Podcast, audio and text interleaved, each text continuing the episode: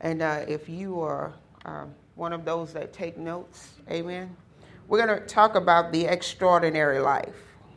Do you know God has called you to live an extraordinary life? Yeah, man. There's nothing normal about what God has for us. I mean, nothing normal. There was a there was a quote that I read, and I think um, it said that Whoopi Goldberg said it. She said, "Normal is only a cycle on a washing machine." That is it. That's it. When it comes to the word normal, only a cycle on a washing machine. Amen. There was nothing normal that God intended for our life. Just the way that He set up creation and the way He created man and the, um, the charge that He gave to man, and then, then after the fall of man, what He set up to bring us back, to redeem us back into Himself, there's nothing normal about that. Amen. There's nothing normal about that. Even if Adam would have never um, you know, uh, fallen, him and Eve, if they never were seduced by, uh, by the devil, even if that would have not have happened, normal still could not have been the word to use to describe the life that God has for us. Amen? Amen? Not the word normal. Amen. So when you think about your life and you say, "Oh man, there's just no normality in my life," there's ne- there never was to be any normality in your life, whatever normal is. Amen. God always meant for us to live an extraordinary and an exceptional life. Amen? I want to show you something in Ephesians 3. We're going to start here, and this is going to be like our foundation scripture. But um, tonight, I'm not going to, I'm, I don't plan on going too deep into this scripture. Maybe in our next session, uh, we will. But tonight, I just want to lay the foundation with the scripture so you can see just how much and I know you know from the teachings how much God loves us, and you know um, how there nothing about again this life was meant to be normal, but it was to be an extraordinary life. And um, Ephesians three and seven, you know Paul writes this about himself, but I believe it holds true for every minister of the gospel, and that's not just the ministers of the gospel who are ordained or licensed ministers, but all of us as servants of God. I believe that we'll come to a place that we understand that there is a certain charge that's been given unto us as being um, his followers, as being his disciples, just again as being his ministers of the gospel. Look at what he says in verse 7. Oh, I want to read it out of the Message Bible, okay? He says, This is my life work, helping people understand and respond to this message. Do, this, do you see this? He said, This is my life work, helping people understand and respond to this message. I, it, it, came, it came as a sheer gift to me, a real surprise.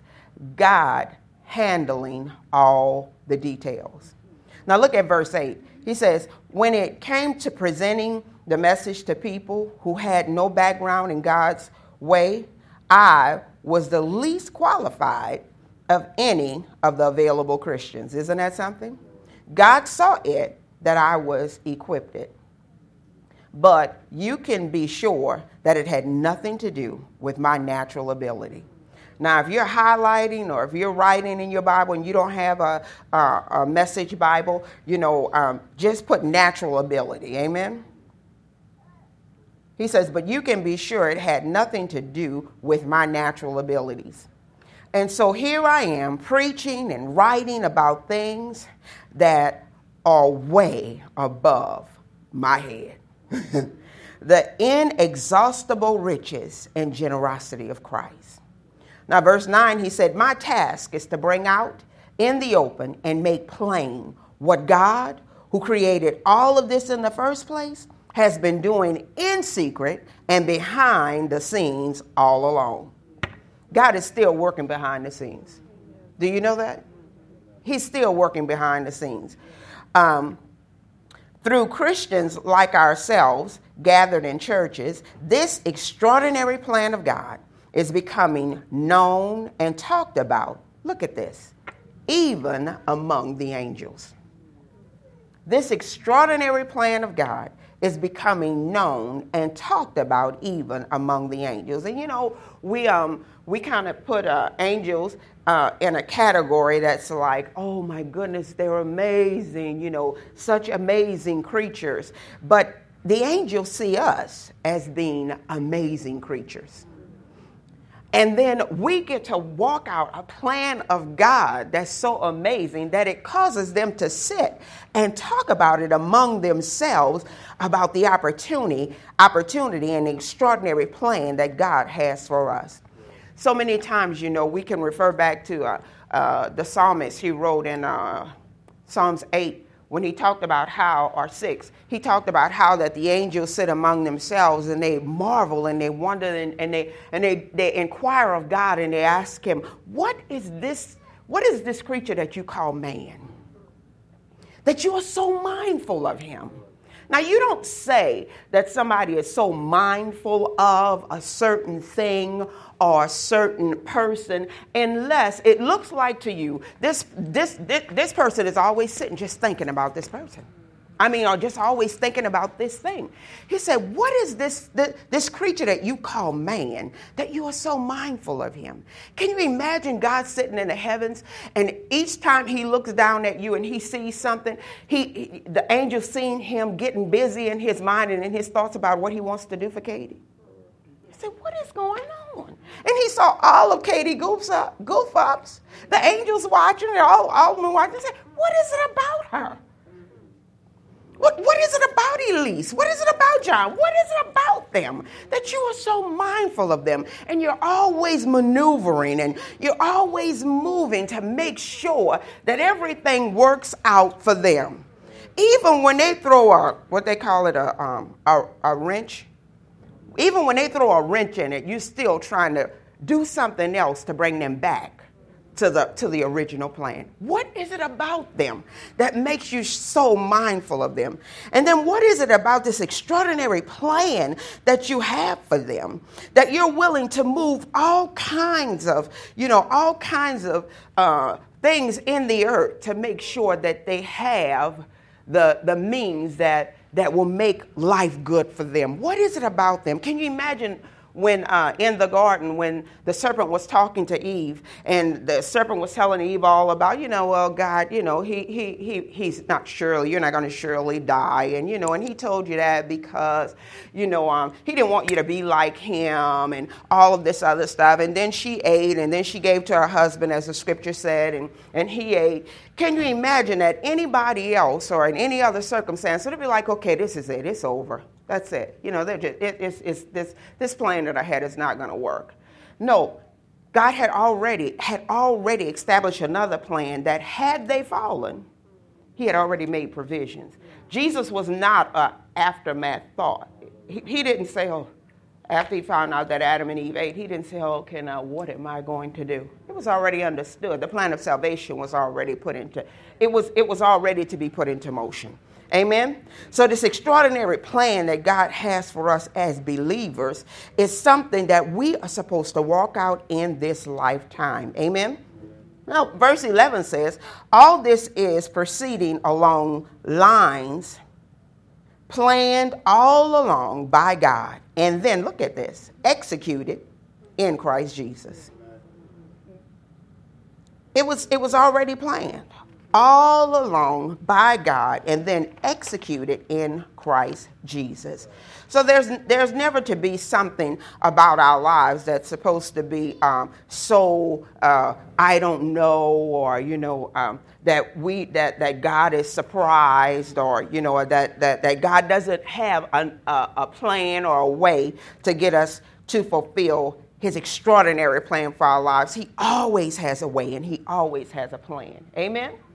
Now I want to show you something. Okay, so we, we that, that's our foundation right there.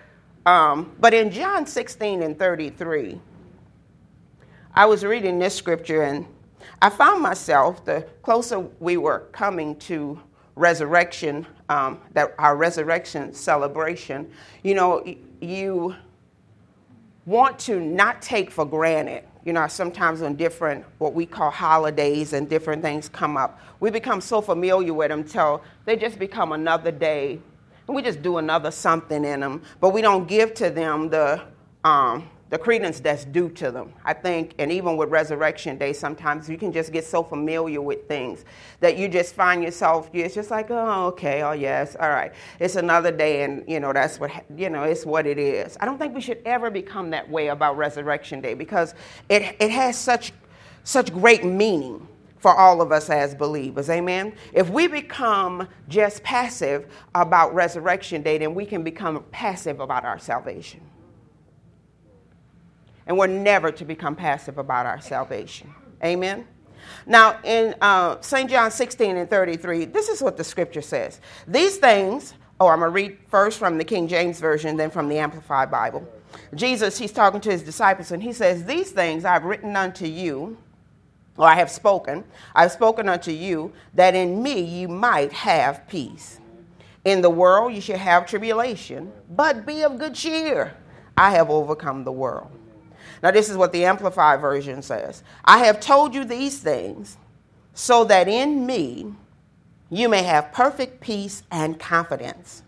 In the world, you have tribulation and trials and distress and frustration. But look at this be of good cheer. I was thinking about this and I said, okay, here we go in the world. You're going to have tribulation, trials. I mean, the Amplified Bible wasn't enough that you know, King James just said you're going to have tribulation. The Amplified Bible just made sure that it does what it do. Break it down. You're going to have tribulations and trials and distress and frustration. But then God says, or uh, then Jesus says, but be of good cheer. Take courage. Be confident, certain, undaunted. For I have overcome the world. I have deprived it of the power to harm you and have conquered it for you. Now, when the scripture talks about the world, don't, don't, sometimes you, I, I know when we first got saved, and every time you talked about the world, some kind of way we just got clothes, hairstyles, you know, just things like that. We got that all confused with the world. When the scripture talks about the world, it means the world system, the world's way of doing and believing. He, he said, you know, in, in the world, you, you know, you're going to have some trials and some tests and some distress and frustration because the world system, the, the way the system of the world is going, you're going to find yourself not, especially as being a believer, you're going to find yourself being in opposition to what the normal system of things would be in the world now, in the world. You're living in a place where there's a system that have been set up that for it is, you know, that word normality. But God didn't call us to live by that system or in its normality. So, because of that, that's where our tribulation will come. That's where our trials will come. That's where our distress will come and our frustration. Because here you are, you understand, or you're living by another system that tells you that this is right and this is good and, and that this is this is the blessed way. But you're inside of a system and, and, and, and sometimes dealing with people that's inside of that same system. Um, and, and, and it's like you all are butting heads. It's like things are, you know, you know, you're going left and they're going right, but we're supposed to work together. So how, with that kind of thinking, how we're going to work together? God said, You got to do it. You got to do it because, see, you're in this world. But even in the midst of the tribulations, the trial, the test, and the frustration, He said, Be of good cheer. Take courage and be confident, certain, and undaunting.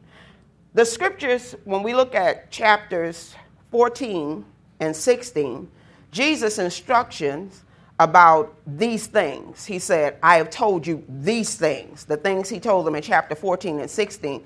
He said, These things that, I, that I've told to you, he said, uh, ahead of time, I told you those things, so my intention was that you would be sustained in the midst of them.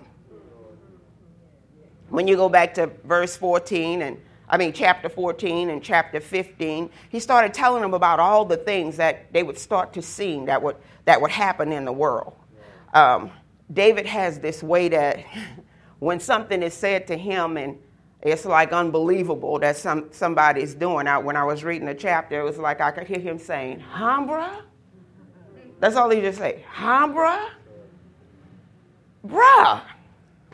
Come on. Just say things like that. Can you imagine being the disciples and Jesus, they've seen all the miraculous that have happened. They've seen him take authority over certain things and have power. And then he comes in chapter 14, 15, and 16, and then start telling them about all the things that's going to happen to them in the world. And then in, in verse 33, he tells them, But I told you these things so that in me you may have perfect peace and confidence.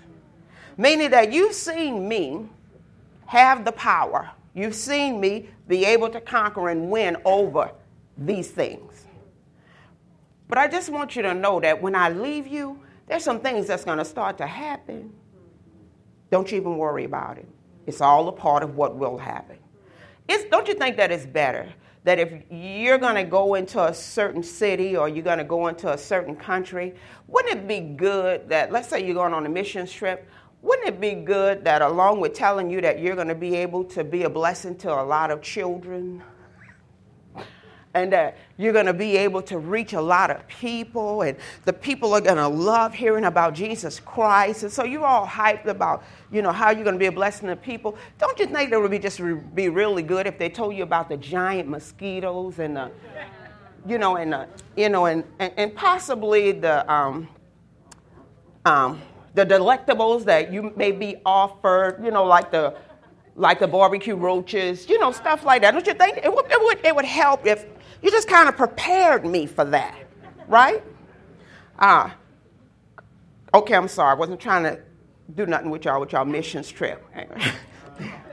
Very good. I'm just saying that it would be great to kind of have a heads up about that, right? Don't you think? Yeah, yeah. I mean, just just give me a heads up about Tell me the good stuff, but tell me the other stuff that I, you know, that I, that I may possibly, you know, have to look out for. Like, you know, somebody standing over me in the middle of the night, you know. The witch doctor with, with the scary headset, you know. Just kind of tell it all to me, you know, so that when I get there and I see him, I'll know, uh huh. I know what I'm supposed to do right now. I need to start praying in the spirit, or I need to act like I am not afraid. Right? Because it's kind of like what they say about, you know, the big dogs. If they sense fear in you, then they will want to eat you. But if they don't sense any fear, that's what they always told me, David, don't run. Do you know how hard that is? He looks hungry. Don't run. You know, I, I kind of think that I'm going to have a better chance if I run. And you know what they say if you have a friend with you, you don't have to outrun the dog, just outrun them. Trip them, let the dog get them, and you keep going. Right? Remember that on your mission trip. All right? no, Jesus told him, Look, when all of these things happen to you, I don't want you to be shaken by these things. He said, In the midst of all of these things, I want you to know that I've given you peace. You have peace in me. I was telling my class Sunday that it just so happened that last Thursday I was supposed to start teaching this session. And on Sunday morning, when I was getting ready, um, you know, for, for the service, the TV was on. And this minister came on and he was talking, you know, and uh, he was talking about, you know, how J- Japan had experienced another earthquake, you know, and, you know, how um, everything was all shaken and messed up there, and how that, you know, there's a lot of things that's going on in, in the world and, you know, uh, in the earth. And, and I'm telling you, this is what he said. He said, um, with all of the things that's going on, well, he said he was supposed to be teaching something else, but he felt like he needed to tell them about this that I'm about to tell you all. He said, um, um, I just want you all to know with all of the earthquakes and everything that's going on, going on and all the bad things that's going on in the earth, he said, um, I'm sorry, I can't stand up and tell you something good is going to happen to you today. And he said, and I can't tell you just live your best life now. He said, because if you're living your best life now, you're going to hell. I said, hold on. I came out the bathroom and said, who is this that's talking like this? And I told my class, I said, I felt really bad for the people. I felt really bad for them because I'm gonna tell you, if I would have gone to that service and listened to him, I would have felt like, you know what, Jesus, either take me now or I just need to kill myself. Because there is no hope in this one, right? Now, we all know who God gave the word and gave the message to about something good is going to happen to you today. Amen? Brother Oral Roberts, right? Man, the Spirit of God gave that to him. The world, the church needed to know that God wanted them, had planned for them something good. Because they, they were already experiencing the bad, they already knew the bad. But it is so good to know that the Almighty God has a plan for something good. Isn't it amazing? There's always somebody that don't want us to believe in the good, right? So he said, I can't tell you something good is going to happen to you today. And then he said, and I can't tell you live your best life now. We know who, who the Spirit of God gave that word to, to Pastor Joe. Live your best life now. Now, come on, we all understand that he's not talking about that, hey, y'all, this is the best y'all gonna live, because after this it's gonna be bad. That's not what, that's not the message that God gave to him. He meant that while you're in the earth, live the best life. We know that this is not the best that we're gonna ever live, but while we're here in the earth, come on, live the best life that you can live right here. Amen? And it's not to say the best is always gonna be offered to you, but you make the choice that I'm going to live the best that I can live right here with the circumstances and the situations that's been put before me. I make that choice. Nobody else makes that choice for me. I make that choice. I make that choice by the Word of God and by the Holy Spirit that lives on the inside of me that helps and moves me through all of the all of the turmoil, all of the trials, all of the situations. It helps me to make the best choice. Amen. Amen. So his whole was like, come on, sir. Maybe you're feeling kind of down. Maybe he was just having a moment. That, you know, he felt hopeless. And, you know, and it's like, uh, I, I was telling them tsunamis, earthquakes, all of this other stuff, that's not new. That is not new, you all. The earth has been feeling these kind of convulsions and pains ever since sin entered the earth. It's not new. I'm going to tell you what's new the internet. CNN that we can just watch it live. That's, that's, that's what's new. If you listen real good, they all, they'll tell you, oh, you know, um, uh, Japan or some other country experienced a tsunami or experienced this or that in 17, whatever, whatever. It's not new. Now I'm going to tell you what is, what is new and what's true is they, they, are, they are intensifying themselves. They're becoming more frequent. But again, that's all a part of what will happen the closer Jesus' return comes. And we just get a front row seat to see it all happening because of we're just the information age. Amen.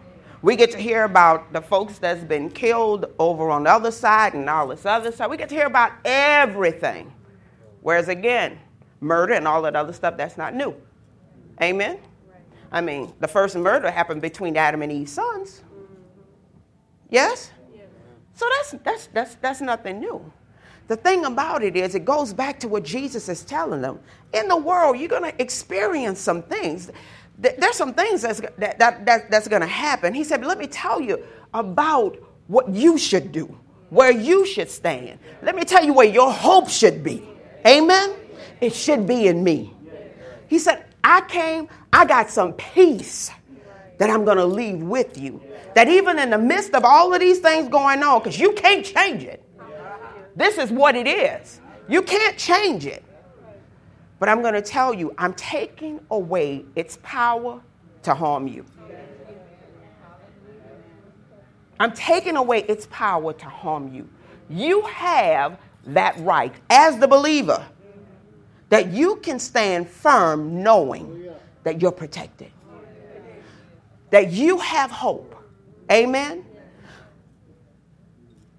It's not an easy thing. It's not. It's not a good thing to be able to watch people's lives devastated. That is not, There's nothing easy about that. There's, there's, there's nothing good about that. If you know what it does to your heart, can you imagine what it does to God's heart? Because this is not the reason why He created the earth.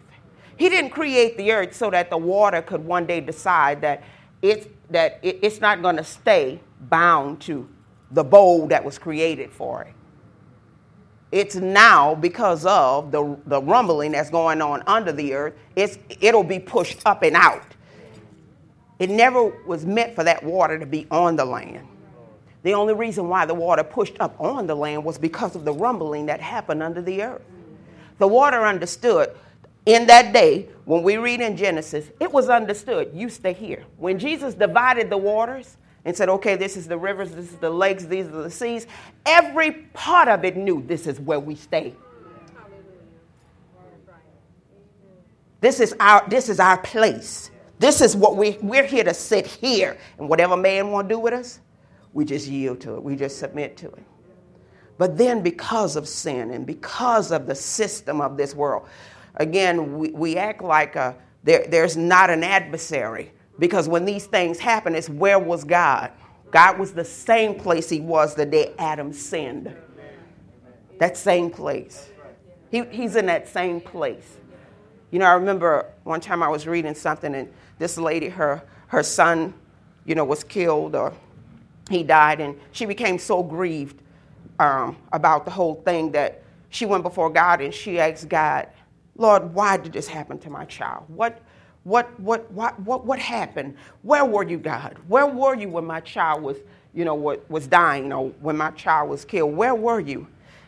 And I heard that the woman said that she heard God say, I was the same place when your son was murdered or your son died, I was in that same place when my son was murdered and my son died. I was in that same place. Hmm? Same place. God had a son that was, that was put to death. Yeah, yeah. He was in that same place, but it had to happen. Why did it have to happen? So that I could stand here, so that you could sit there, so that we can have the life that the scripture's talking about. But all he could do was sit there and let it be because of you and because of me. Amen? So don't ever think that God doesn't understand. The scripture in Hebrews talks about how that Jesus, um, you know, he's our great high priest and he's been touched with our infirmities, meaning he understands that every feeling that we will ever feel, Jesus have already felt it and he won over it. Amen? Now he told them these things that I I, I wrote to you with the intention to sustain you and to give and to give us peace and give us peace in him. Now, I want you to understand that believers have a dual existence.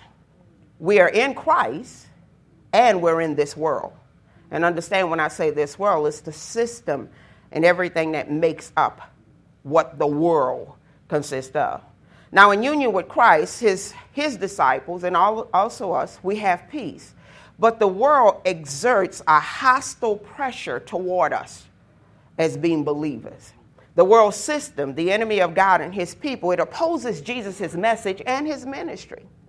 But Jesus said that the disciples were, and we are to, take heart, which means be courageous. This is another one of those moments where when God created man and he told him, take dominion, he told him to subdue, replenish, take dominion over the earth. Well, when Jesus told the disciples, he said, Take heart, then just like he told Adam to subdue and replenish and to take dominion, he's telling us, Be courageous. Even in the midst of the world system giving us heck, trying to give us a problem and, and, and hostile pressure coming, he said, Look, this is what you do. You be courageous. You take heart. The, the New Testament word for that means um, when he says take heart, it means to take heart, be courageous, cheer up. And you'll only find that word, that word, only spoken by Jesus Christ. He's the only one that ever encouraged the, the believers to take heart with that word, to be courageous and to cheer up. Now, I believe that the Holy Spirit has come to give us this word again that Jesus spoke to his disciples to sustain us. Just as he wanted to sustain them during that time, he wants us to be sustained. Amen? Can you agree with that? He wants to sustain us and grant us the knowledge that will cause us to acknowledge the peace that has already been given to us. The Amplified Bible again reads Be of good courage, take courage, be confident, certain, and undaunting. The winning, the winning, our winning is in the comprehending. The winning is in the comprehending. The winning is in the comprehending. When Jesus spoke these words to them, he said, Be of good cheer, take courage, be, be confident, certain, undaunting. Were these words used in a grammatically um, grammatical form as an attitude? Now I'm telling you, when the Holy Spirit started talking to me about this, I was like, hold, hold on, what? He said, I want you to look at this word. When, he, when, when Jesus said, take heart, when he says, take courage, be confident, certain, and undaunting. In the, in the grammatic form, was it being used as an attitude? Was he telling them about an attitude? here's what I mean. When you look at the word, when you look at the word attitude, when you define it, when used as a noun, it's a manner, a disposition, a feeling, a position, and then the, the dictionary say etc. Which regard to a person or a thing, with regard to a person or a thing. Let me say that again. If we look at the word attitude in a noun form, it's defined as being a manner, a disposition, a feeling, a position, etc., with regards to a person or thing. The tendency or orientation, especially of the mind, such as, if I were to give you an example, when you use um, the word uh, as an attitude with the definition, it's like somebody say, oh, they have a negative attitude. Yes? The word attitude is used in a manner, when, it, when you're talking about a noun, it's a manner, a disposition, a feeling, a position with regards to the person or the thing. The tendency or orientation. Do you all understand that? And it's one especially of the mind, such as a negative attitude, or it's a group attitude. It's like a position or a posture of the body appropriate to or expressive of an action or an emotion. Y'all still with me? Again, for example, they have a threatening attitude or a relaxed attitude. Now, another way that we want to see is it used grammatically as an attitude or is it used grammatically as an attribute? When Jesus said, Be of good cheer. Take courage, be confident, certain, and undaunting. If we have another option here, we look at it, it was, he was speaking in terms of an attribute. Attribute, when we look at the definition of that, again in a noun form, it is something attributed as belonging to a person. So y'all ought to be up there with me now. Attribute, something attributed as belonging to a person a thing or a group. Y'all ready? Etc. It's a quality or a character or a characteristic. It's its property. Oh, Lord. For example, sensitivity is one of his attributes. Something used as a symbol of a particular person or an office or a status, such as a scepter is one of the attributes of a king. Mm-hmm. Yeah. It is grammatically placed and arranged in a sentence subordinate, being secondary to or dependent on another, and serves to limit. This is what it can. This is what can be expected. When it say it serves to limit, it means this is what can be expected. It's identified, particularized, described or supplement the meaning of the form which with it is in construction. The example is in the red house, if we were to say, in the red house, red is an attribute of the house. Yes? Jesus told them, Be of good cheer, take courage, be confident, certain, undaunted. Take courage, take heart, be courageous. Then he says, cheer up. Darby in uh, John 16 and 33, this is how he says it. Darby translation. It says, These things have I spoken to you, that in me you might have peace. Glory. We know what that word peace means, right? Shalom. Look, it doesn't matter what the world system does, it doesn't matter what's going on. He said, You just have peace. You just have shalom. You just understand that there is nothing missing, nothing broken. Not in your world. Amen? These things I've spoken unto you that ye might have peace. Look, in the world ye have tribulation, but be of good courage.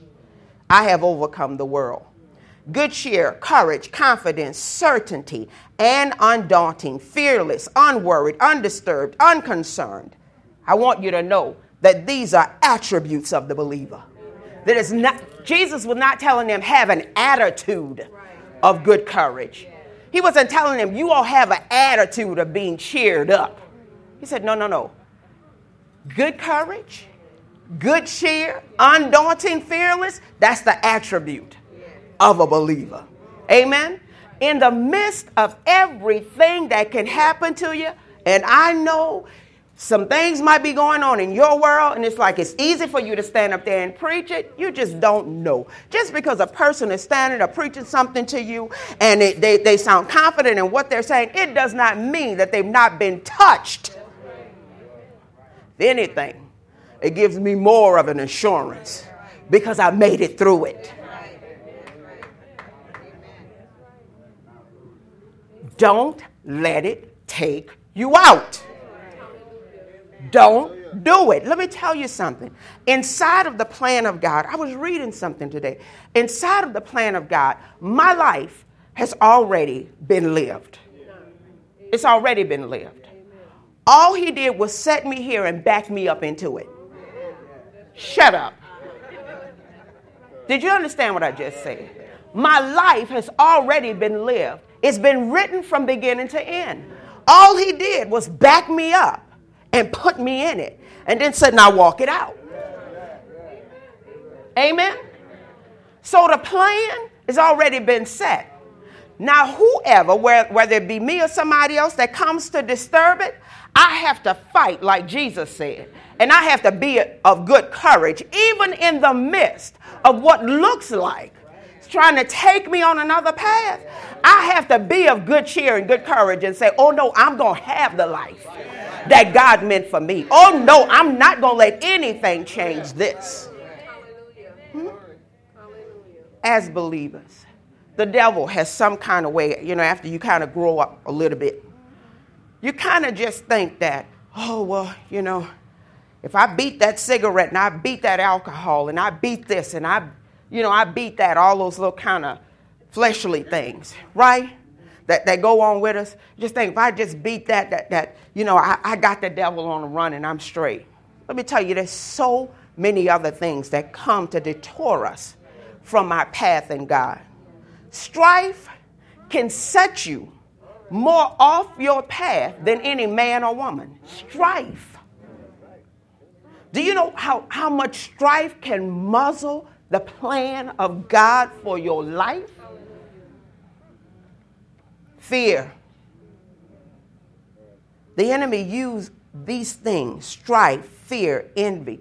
He used little, little things to just set us all off and to distract us and to get us away from the good life, the extraordinary life that God has for us.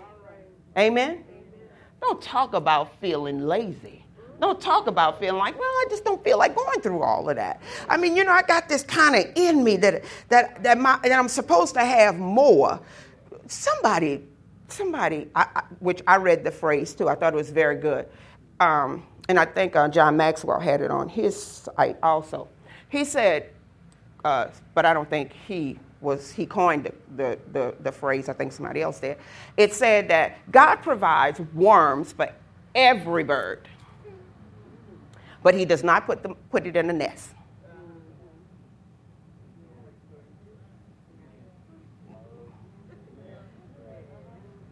It'll come to you. He provides worms. That's what they eat worms for every bird, but he does not drop them in the nest. That means you better go out, you better get out that nest and go get it, or you're going to starve. Saturday, I don't know where Chris and I came from. We came from somewhere. And we were just kind of sitting in the car looking around, and they have all these birds in the backyard. And Chris says, "Now, those birds are always, it's like 13, 14 of them. They're just walking around in the yard, just doing their head like this. They just, and I said, Chris, they're eating. And she said, What? I said, Girl, they know that when the shade comes over on this side of the house and it's shaded, the ground, they know that those earthworms sometimes start to come up closer to the dirt. So they come down in the yard and they stick their beaks down just enough to get those worms. Oh, my girl said, That's a true. They're eating. They're feeding. But you know what? They had to come from they had to come from wherever they were to make sure that they got what was provided for them. And oh, we whose brains are bigger than.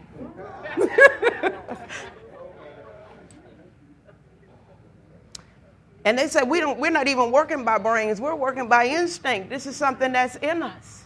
Yeah, that's their attribute. That is the attribute of a bird. Yeah. That is the attribute of the bird. It's innate, it's inside of them. They know. I get down off the house, go down on the grass, and provisions are made for me there. Hmm? Yes, it's made for me there. They're walking it out. That's the plan. That's the plan for their lives. So it is with us as the believers. Amen. There is an attribute that is to be a part of the believer. It's not to be an attitude. That's a disposition or feeling in and of themselves because of the surrounding. It's not to be an attitude. Remember, the definition of an attitude is the disposition or the feeling. And remember that it's governed by its surroundings or state of mind. So Jesus wasn't telling them, look, you all take courage and be of good cheer. Now this is all this it, it, it, it's a state it's a state of mind. Now y'all y'all y'all just be that, and and it's gonna be and it's to be governed by your surroundings. You you take courage and you be of good cheer and you take heart and let it let it let it all be governed by your surroundings. No, we need more than that. We don't we don't we don't need to understand that this is something about an attitude. He said, No, this is about an attribute. This is about something that not, it doesn't govern you. you it, it's a part of you. You don't let your surroundings govern your feelings, your position. Amen? Jesus was telling them that they were to be of good cheer, of good courage, be confident, certain, undaunting. Now, listen, as a direct response to what he has said and done for them not by what's happening, not by what the people doing you on the job, not by what your husband, not by your wife, not by what your children, not by not by any of that. He, he said, I'm not telling you do this based on what somebody doing to you. He says, I want you to be undaunted as a direct response to what I have said and what I have done for you and what I have done and doing through you in each place that Jesus told them to be of good courage and to take courage, or to be of good cheer and to take courage, there was a manifestation of the power of God. Shut up. I just need to say that again. Each place that Jesus told them to be of good courage, of good cheer, there was a manifestation of the power of God. Just to give you an example, in Matthew 9 and 2, the Amplified Bible, very good. The scripture says, And behold, they brought to him a man paralyzed and prostrated by illness, lying on a sleeping pad. And when Jesus saw their faith, he said to the paralyzed man, Now look at this. What? He said to the paralyzed man, Take courage. Take courage, son. Your sins are forgiven and the penalty remitted. Now he wasn't telling him, now, now it didn't say he told him take courage when his legs got strong. Right. He didn't tell him take courage after he had ran around. He told him the scripture says while the man was still paralyzed. He said to the paralyzed man, Take courage. Son, your sins are forgiven. And the penalty remitted. Supernatural thing happened to him when he took courage. When he didn't allow it to just be an attitude. When he let it be an attribute that was governed by what Jesus said in response, in direct response to what Jesus said. And then the supernatural was there for him. In Matthews 9 and 22, the Amplified Bible says, Jesus turned around and seeing her, he said, Take courage, daughter. Your faith has made you well. And at once, the, woman's, the woman was restored to health. Shucks. Mark 6 at 6, uh, verse 50. Mark 6, verse 50, the scripture says, and they all saw him and were agitated, troubled, and filled with fear and dread. But immediately, you know, this is this little incident where Jesus was kind of took out on the water. But immediately he talked with them and said, Take courage. I am. Stop being alarmed and afraid. Whew. Mark 10 and 49. Jesus stopped and said, Call him. And they called the blind man, telling him, Take courage. Now he tells these people, take courage in the midst of the worst situations that they could ever be in. There's something powerful about this taking courage. It's not just about an attitude or a disposition or a feeling. Man, there's power in our taking courage. Jesus stopped and called him, and, and they called the blind man, telling him, Take courage, get up, he's calling you. Then in Romans 8 and 37, it says, Yet, amid all these things, still the Amplified Bible, we are more than conquerors. And we gain a surpassing victory through him who loved us. Do you know if it were to say anything and Paul were to get in there with Jesus, he would say, Come on, take courage. Amen? Take courage. In the midst of our seeing all of these things that's happening in the earth and you know, people's lives are being changed and we see devastation.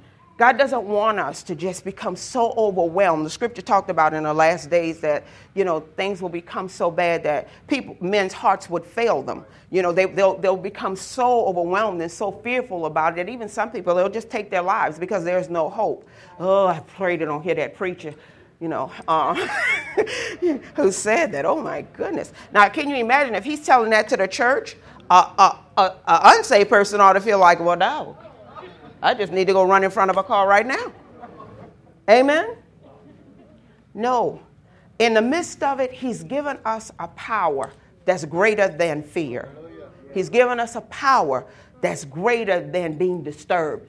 He's given us a power that's greater than, you know, just saying, oh, Lord. He's given us the power to pray. When you have devastation as vast as many times that it is, come on, as it is, you know, most of the people, um, the news people that I've heard here, whenever they talk about the different devastation in certain places and people being um, displaced and all of that, they always say, We know what that is. We do. We do know what that is. Now, we didn't have the earth open up and do things like that, but it sure shook our world enough. Amen? Yeah. And in the midst of it, even though you may not know it, you had to take courage. I know I had to take courage. We had to take courage. Amen? In the midst of, and I'm talking about Katrina, that was a moment that either you took courage or you just felt like, what? What? I mean, what? What type of stuff? Amen? Can I tell y'all this? We had made reservations at a hotel, was in the hotel room. Katrina hit that um, Saturday night, Saturday morning, Sunday morning. Okay. Well, you know, the day before, the day before it hit, we had a we had a had reservations, had the had the hotel room, all of that, right? On the day, the day when it was to hit, going over into that morning, this lady calls the room and tells us, tell us we have to we have to go, we have to leave. Ma'am, what are you talking about? And you know, first thing you think is, I, what? Go where? We just did find that hotel, right? Danielle went hunting, looking for the hotel, and it was on the backside or somewhere. And, uh, and, and, you know, we got the reservations, and then she telling us, know, it's, you know, it's the weather's starting to turn inclement, and we were in Baton Rouge, and, um, and she said, you, you, you, you all have to go. And I'm thinking, go where, miss? And do you know she had the nerve to say, we have an LSU game that's coming up. Drake. Anyway. So you all have to go. I'm thinking, ma'am, do you really think? You know what I'm saying? Because lights and everything went out in Baton Rouge too. That woman put us out, David. She put us out. Yeah, put us out. So we got in the car. Changed my life. We got in the car, and I'm telling you, at a time like that, you better know Jesus, you better know something, right? Because we didn't have anywhere to go. Pastor Adam got this brilliant idea. He called Pastor Bingham. Pastor Bingham, you know, we started following Pastor Bingham around, right, David, in the, in the car. Oh, my goodness. All of the good hotels were taken, and then he started pulling us up to the ones. Huh, Becky? that the curtains were hanging.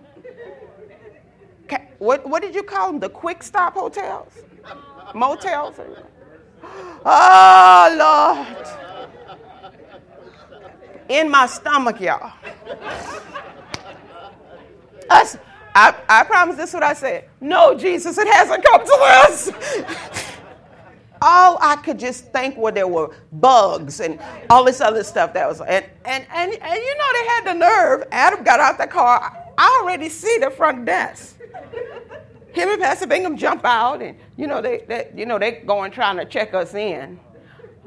All the rest of us, me the girls, we in the car praying, don't let them have nothing, don't let them have nothing. Adam and the, the person gave them a key and told them go look at one of the rooms.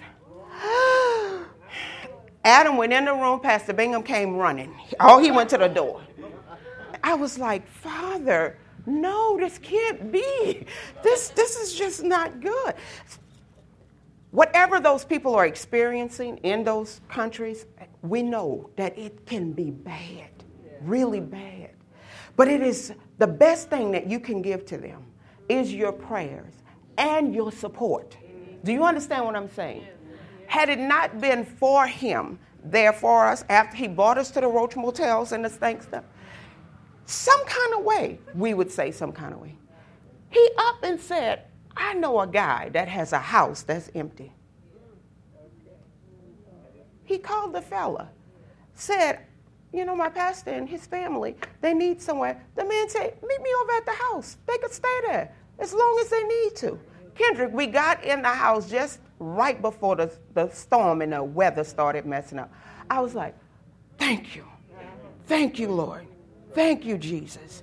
Let me tell you, these are all the things that even at the moment when it just looks like, I remember Pastor Adam used to talk to us about that. When it looks like you're about to go over the, I mean, you on the end, you on the edge. Roach Motel, I felt like I was on the edge. And then you're thinking, but I got money. Y'all like, I have, I'm not asking nobody put me, I have money. We'll all stay in one room. I have, money didn't mean nothing. It meant nothing. That's some weird, wild stuff. and it felt like we were on the edge. It's like, what? No. Mm-mm, this is not an experience that I'm supposed to have, meaning sleeping in the Roach Motel. This is not the experience. And right when it seems like you're on the edge and tipping over, There he is with his provisions. Amen.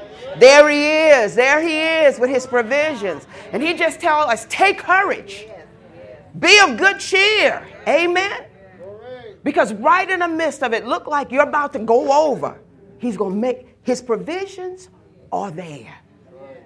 It takes the sensitivity. See, fear, fear causes us to not be able to be sensitive and conscious of what's going on, the real things that's going on for us, and we will miss out on them. Amen. Jesus told them, don't do that. In the midst of everything that's going to happen to you in this life, don't miss out on what I'm doing. Because, see, I've already given you the word, I've already told you. I have, I have taken its power and ability to harm you. You need to always think that, you know what? It may look like it's about to be bad, but it can't be bad. It can't be bad. Something good something good's gonna happen to me in this. Amen. God's, God's gonna, it, this thing looks a mess. But you know what? God's got a plan. He will not, I don't care what nobody doing. He's not gonna deviate from his plan. God had a plan for David. It was already understood. David was a man after God's own heart. He messed up. He, was, he wasn't in his anointed place and he was somewhere else. And he saw Bathsheba messed up, could have messed up his world. But God never changed his mind about him, never changed his mind about his plan. All we have to do is take courage in the midst of everything.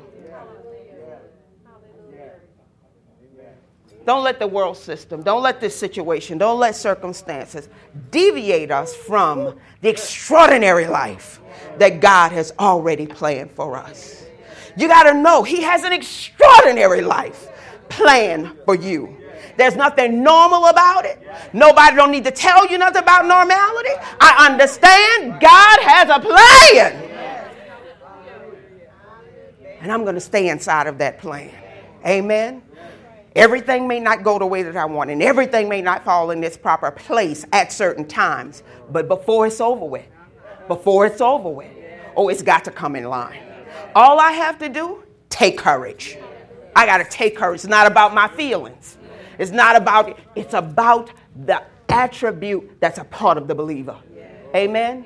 And I take that courage because of what he's spoken to me and what he's done inside of me not because of my surroundings, not because of who's working with me and who's not. It's because it's the attribute of the believer. Amen? Because of the peace that he's already spoken over my life. And his peace is full and it's complete. Now, you can go ahead on and do whatever you want to do. You understand what I'm saying? you can do whatever you want to do. You can live according to this world system, but I've made up my mind. I don't like it. I don't like it. I love the way God zooms in and do what he does. Amen. I love it. I love what he does. I love how he does it. Amen. Because what it does, in the midst of it, him changing a thing, all it does is make me throw up my hands and say, I can count on you.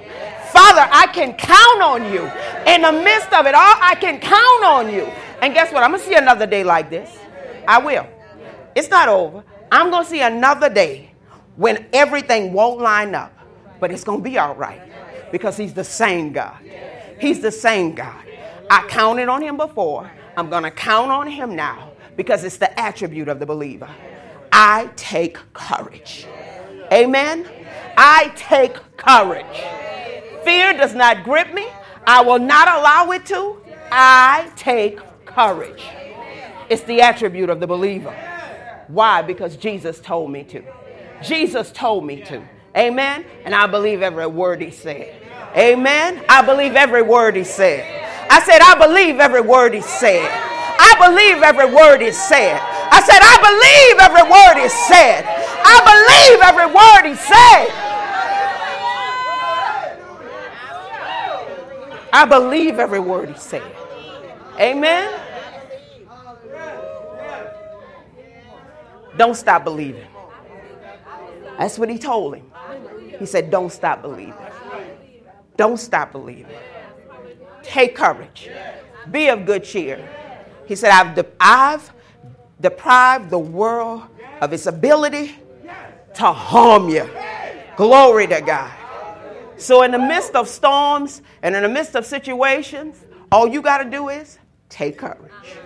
Stand to your feet. Hallelujah. Hallelujah. Hallelujah. Hallelujah. Hallelujah. Hallelujah. Hallelujah. Hallelujah. Glory to God. Thank you, Jesus. We thank you, Father. Hallelujah. Glory to God. Hallelujah. Come on, why don't you receive from him right now? Just receive from him right now. Hallelujah.